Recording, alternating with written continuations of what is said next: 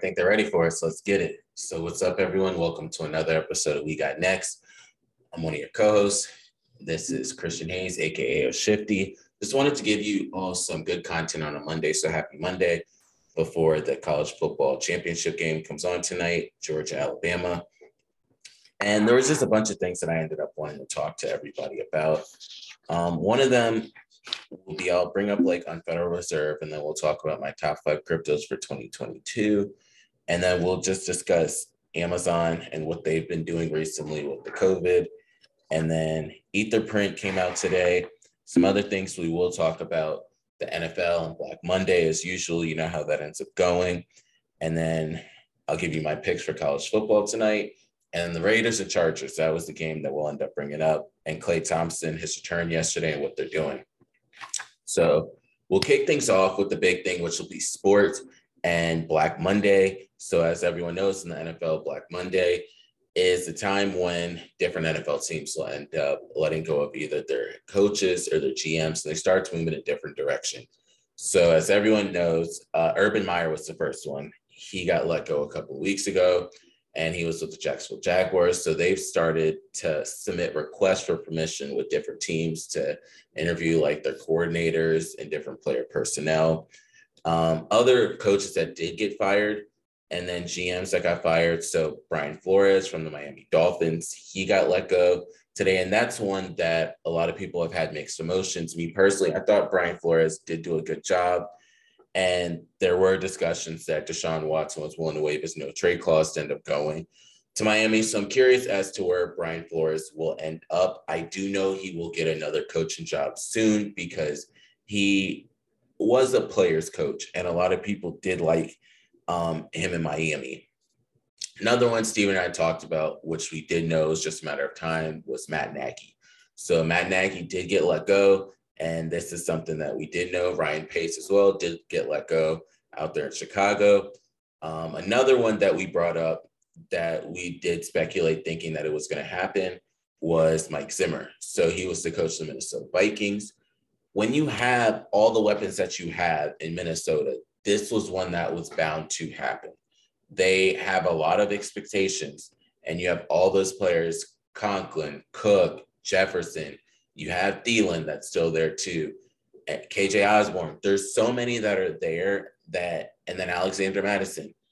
You want to be able to build around that team and bring them into the playoffs. Minnesota has high expectations with the talent that they do have, the new arena they have. Kirk Cousin may or not may not be the answer. I don't think he has enough to take them over the hump. I think that he is an average quarterback and he will continue to let Justin Jefferson put up great numbers and beat a lot of records. But I don't think with the quarterback and coach, they were going to get to the playoffs and win a good amount of the time. I think the first step is with that head coach letting go of Mike Zimmer, although he was a genuine nice person, a good coach. I think that that was the first step. And now they'll start to be able to see what Kirk Cousins is and is not doing. Another one, and I told Steven I thought that Judge would be gone out in um, New York Giants, but instead it was their GM that retired, so Dave Gettleman. So this will be an interesting thing as we go into next year as to what they're going to do. Um, because you have Saquon, you're trying to build around him. Saquon says he wants to be there. So we want to see if he ends up, if they build a good team around Saquon and Daniel Jones and what'll end up happening. And they do have some weapons. And we do, I believe that if you build up that offensive line and give Saquon time, give Daniel Jones time, there can be something. I'm not yet sold on Daniel Jones, so we'll see what ends up happening when it comes to Daniel Jones going forward. That was the big things I wanted to end up talking about with the NFL, with the college, um, with the NFL, and then the coaches that did get let go. Wednesday, we will end up bringing up the games that are coming up over the weekend on Super Wild Card Weekend, and then we will end up diving into um, what is to come for next year as well. I do want to give a shout out to the champion in our league, so Kicks and Bass, aka Michelle. She did end up winning for our fantasy football league, so I got to give kudos to her. She did have Amon St. Brown, which is a big one that she did have. So kudos when it comes to her for winning the fantasy football league. She won this year, I won last year. And each year in our league, we have not had a repeating champion Of course, trash talk's going to start because she thinks she's going to win. But we'll end up seeing um, anyone in that league that's listening to this, stop picking up Josh Allen, Stefon Diggs, because that was my key to success last year. I had Christian McCaffrey, as everyone knows, did not do well because Christian McCaffrey got injured again. So I'm not going to be picking him up regardless if he's the best player out there next year or not. There will be no regrets for me in terms of next year not picking up Christian McCaffrey. I do have my picks, and I'll start to let you guys know going into next year who I end up thinking will be a good selection um, in terms of fantasy football. But the next thing I did want to just touch on super fast was the Raiders Chargers game. And I was texting Steven because he needed one of the teams to lose in order for the Steelers to make it to the playoffs. I texted him saying, What if they just ended a tie? Well, they were 38 seconds away from ending in a tie. The Raiders were looking like they were just going to let this game end in a tie, and then the game would have been over. They both would have made it to the playoffs. The Chargers, Brandon Staley said, Let me just call it time out 38 seconds even Justin Herbert was like, I really want this game just to end in a tie. I've never wanted it so badly. Then you see some of the players afterwards talking, supposedly speculating, saying that they were telling the other team, yo, we were going to let this game end in a tie. They both go to one. If they both end in a tie, nobody loses. They both get to go to the playoffs. And the AFC West looks good having three teams. But this way, no, it doesn't happen.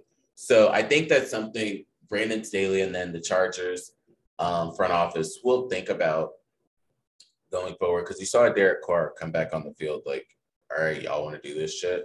We're just gonna end you. Like we gave you an opportunity just to run out the clock, everybody would have been happy. So I think that's something um, for it to go into overtime and then all it needed was a tie. That would have been a great way for this game to end.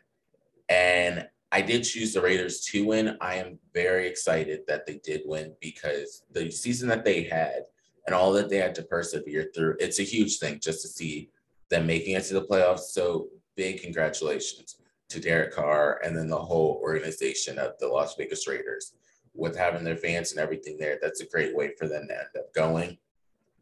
Want to talk about some NBA stuff. Two big things that I want to bring up. Got a shout out to the Grizz Nation and the Memphis Grizzlies, what they're doing, and Ja Morant's block. We will talk about that block more on Wednesday, but I just wanted to mention that really fast and how much of growth Ja Morant has taken each year and the leaps he's taken. And then Desmond Bane with the three pointers, averaging 17.7 points per game. That's another big thing. So big congrats and shout out to the Memphis Grizzlies out there. Another thing I wanted to bring up was Klay Thompson.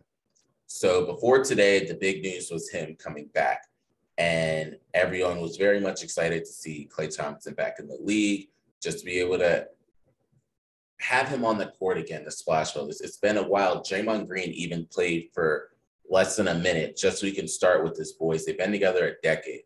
And that's something else that I'm very happy to end up seeing Klay Thompson back on the court. He did score 17 points on 7 of 18 shooting, so a little rusty, but he did get out there, which was a big thing. Um, in terms of Klay Thompson, the other big thing is he is going to take a portion of his salary in Bitcoin. So he is working with Cash App. And I got to say, big kudos because now both Splash Brothers are involved in cryptocurrency. You're going to see more people end up doing the same thing. Klay Thompson got money. The man was injured. So he has money to be able to do what he wants to do. And just to take some of his portion in Bitcoin, whether it's for publicity or even if it's just because it is the right thing to do, I do got to say, big kudos for you doing that. We're excited to end up seeing another athlete in cryptocurrency, and it just does help as we go forward. So, segueing over into cryptocurrency, actually, I do want to start touching on a couple of things, whether it is cryptocurrency or even the stocks. The first thing is with Unfederal Reserve. So, with Unfederal Reserve, the big thing was um, Ryan Medlin was on vacation and he was selling portions of um, his ERSDL that he did own. And I feel as though a lot more could have been done from Howie and the rest of the team instead of just saying he's on vacation. We don't want to bother him. I go on vacation and people bother me and call me and ask me questions. So I know damn well you guys can absolutely do that. Not saying I'm more important than him because I'm not. They run a multi-million dollar company, but you can call him if you see something like that. That's a red flag. Say something. Be like, yo, what the hell is going on? Or can you explain this? Or why wasn't this like ran past us? Don't say, oh, what he does in his personal time is up to him. So that's just something that I think should have been talked through more instead of him being able to just end up doing what he wanted to do and just selling. Because you have all these different investors that are thinking, why did he just sell? What don't we know? And then it tanked the price a good amount.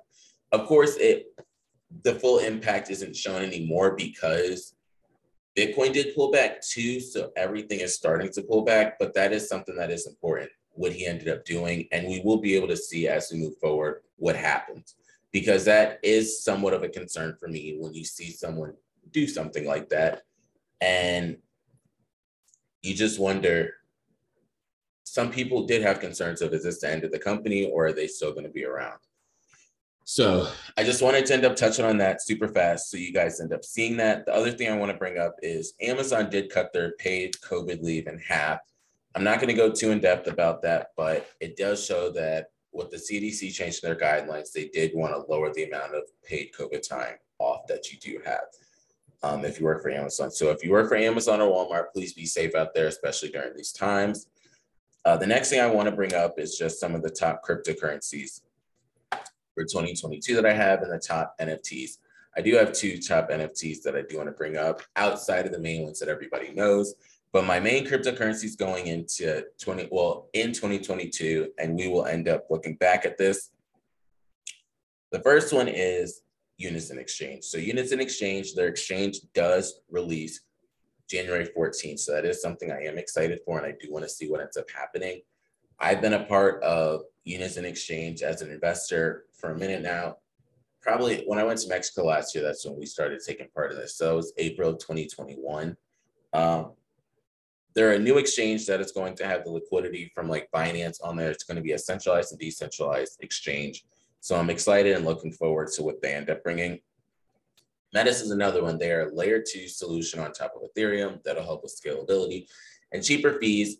And that's something else I'm very much looking forward to. And I believe that they will be up there with Matic, aka Polygon, um, towards the end of this year and into like next year and as we go forward in the cryptocurrency market. So pay attention to ZCX, Metis. The next one is Leaf Zero. This is one I'm extremely excited for. They're supposed to be a faster blockchain. And there's no release date yet on when the exchange will come out, but people have been able to purchase their Leaf Zero coins um, if you're outside of the US. So that's something else I'm curious and interested in to see what ends up happening with them. And the final one is Panther Protocol. So this is in the privacy sector, and they do have their token generation event that will be at the end of this month. This is something else that's working with like ZK rollups and zero knowledge proofs. So I am excited to see what ends up happening with Panther Protocol as we go forward. So the four I have, again, just really quick, wanted to let you know about it's Unizen Exchange, Metis, Leaf Zero, and Panther Protocol. And my two NFTs that I want everyone to look into World of Women is a big one. I had the opportunity to interview Yam uh, months ago, and it was just amazing what they're doing over there. Currently, one World of Women NFT does sell for over 3.4 Ethereum. So if you do the math on that, we can just round up. But Ethereum was sitting at um, nine uh, three thousand dollars. So that's I would say about eleven thousand dollars it'll cost for one World of Women um, NFTs. So congratulations to them for all that they're doing over there. That is huge for them. And I do congratulate all that they're doing over there. The other one I have is CloneX, and they are now under the umbrella of Nike. So look out for them. Both of those are just really important ones and big ones that we will start to see as we move forward in the market. A final congratulations. We just got to give big kudos out to Etherprint. Ticker symbol is ETHP. They had their smooth uh, release of version two today. If you are watching this, you only have three days to end up doing your migration from version one over to version two. Last I did check, the market cap when it was on version one was sitting at $24 million. Yesterday, I did see a high of around $28 million, the market cap was. So a lot of people are responding to the news of Etherprint releasing. It is something that I am excited for. The print is about to go on. They're about to go burr again and we're excited for it. They worked with Moontography, OKLG, to smooth out that version two. They did also go through with their audits. So they are taking all the right steps to continue to move forward. We're hoping to be able to get one of the base devs onto the podcast or do an AMA with him. So we're looking forward to that as well. Uh, that's it for now. I just wanted to end up making this real quick just so you all can have some content and information to look over and listen to. We'll do the regular one on Wednesday, and then we'll drop that on Thursday for you all. But until then, this is Christian Hayes, AKO Shifty.